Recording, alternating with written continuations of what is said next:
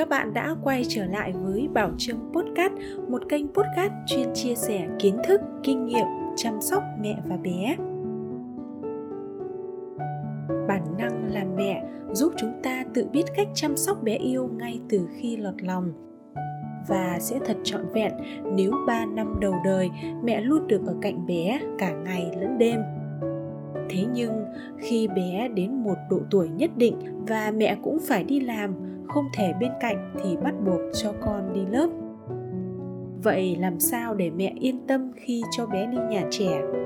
Kinh nghiệm chọn người, chọn trường để gửi trẻ là như thế nào? Các mẹ hãy cùng mình tìm lời giải đáp qua tập podcast ngày hôm nay nhé!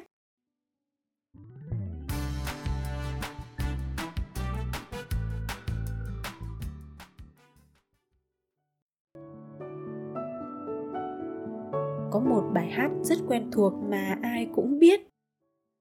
Cháu lên bà cháu đi mau giao cô thương cháu vì cháu không khóc nhẹ bài hát này đã chỉ ra rằng khi được 3 tuổi các bé sẽ bắt đầu đi học và phải trải qua các lớp mầm chồi lá cho đến khi bước chân vào lớp 1 3 tuổi là mốc thời gian các bé đã có thể nói chuyện và vui chơi thoải mái, có thể tự ăn uống, tự đi vệ sinh. Đó là lý do tại sao các trường mẫu giáo công lập sẽ bắt đầu nhận trẻ từ năm 3 tuổi. Trong thời buổi kinh tế ngày càng phát triển, vật giá leo thang và con người có nhiều nhu cầu khác nhau thì việc chăm sóc trẻ trở nên rất tốn kém đòi hỏi chúng ta phải làm việc nhiều hơn để gia tăng nguồn thu nhập. Với nhiều gia đình, khi mẹ đi làm cũng là lúc bé phải đi học. Thật may là hiện nay có nhiều trường tư thục sẵn sàng nhận trẻ từ một tuổi, thậm chí có nhiều điểm giữ trẻ tư nhân còn nhận trẻ 6 tháng tuổi. Số ít thì có những mẹ thuê người trông con tại nhà từ khi 1-2 tháng tuổi điều này cho thấy các mẹ việt đã bắt đầu có xu hướng gửi con ngay từ khi còn sơ sinh. Bây giờ, chúng ta sẽ đi vào vấn đề chính. Nên chọn người, chọn trường để gửi con như thế nào nhé? Đối với trường hợp gửi trẻ tại cơ sở tư nhân giữ tại nhà thì cần tìm người quen biết, có thể là họ hàng hoặc người thân giới thiệu các mẹ nên chọn phụ nữ trung niên vì đây là đối tượng đã có kinh nghiệm chăm sóc trẻ em. Họ cũng rất sạch sẽ, gọn gàng và khéo léo. Không nên gửi con một cách tùy tiện, gửi ở những nơi không quen biết và không có nhiều thông tin về người trông con mình, tránh trường hợp xấu xảy ra. Còn nếu mẹ thuê người trông con tại nhà thì nên lắp camera tại những vị trí thiết yếu trong nhà để tiện theo dõi con khi đi làm và những lúc cần thiết. Đối với trường hợp gửi tư thục, các mẹ nên chọn trường gần nhà và nhà có uy tín trong khu vực.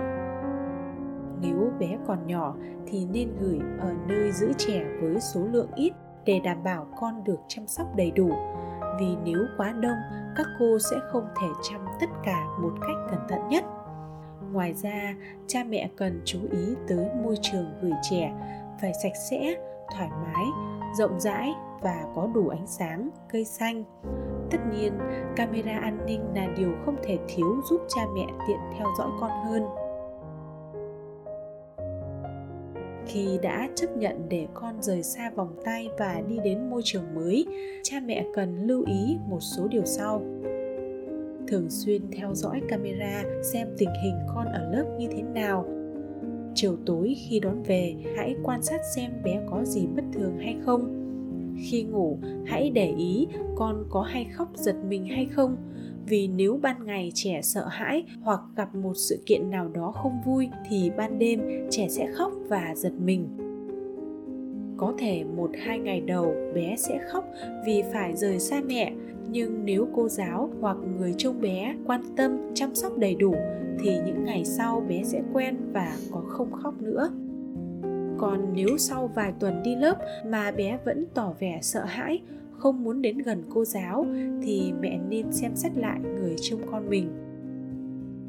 Hàng tháng, hãy kiểm tra cân nặng và chiều cao của con để đảm bảo rằng bé vẫn được ăn uống đầy đủ. Hãy quan tâm tới sức khỏe của con. Nếu bé hay gặp các bệnh liên quan tới đường ruột, đường hô hấp, hãy xem lại chế độ ăn uống và môi trường nơi bé được gửi con cái là vô giá với cha mẹ. Chúng ta cần chuẩn bị tinh thần và vật chất đầy đủ trước khi sinh con ra và cố gắng ở bên cạnh bé càng lâu càng tốt hiện nay, thực trạng bạo hành trẻ em diễn ra rất nhiều và chúng ta không thể nào lường trước được. Trong xã hội, người tốt vẫn rất nhiều và kẻ xấu cũng không thiếu. Sẽ thật buồn nếu chúng ta biết con của mình không được chăm sóc đầy đủ. Không ai chăm sóc con tốt bằng cha mẹ. Tiền bạc hết thì có thể kiếm ra được, nhưng tuổi thơ của con chỉ có một lần duy nhất. Vì vậy các mẹ hãy cân nhắc và tìm hiểu thật kỹ về người và nơi muốn gửi trẻ nhé. Chúc các mẹ tìm được nơi yên tâm để gửi gắm bé yêu.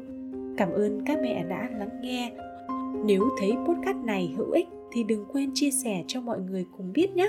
Còn bây giờ, chào tạm biệt và hẹn gặp lại ở những tập tiếp theo.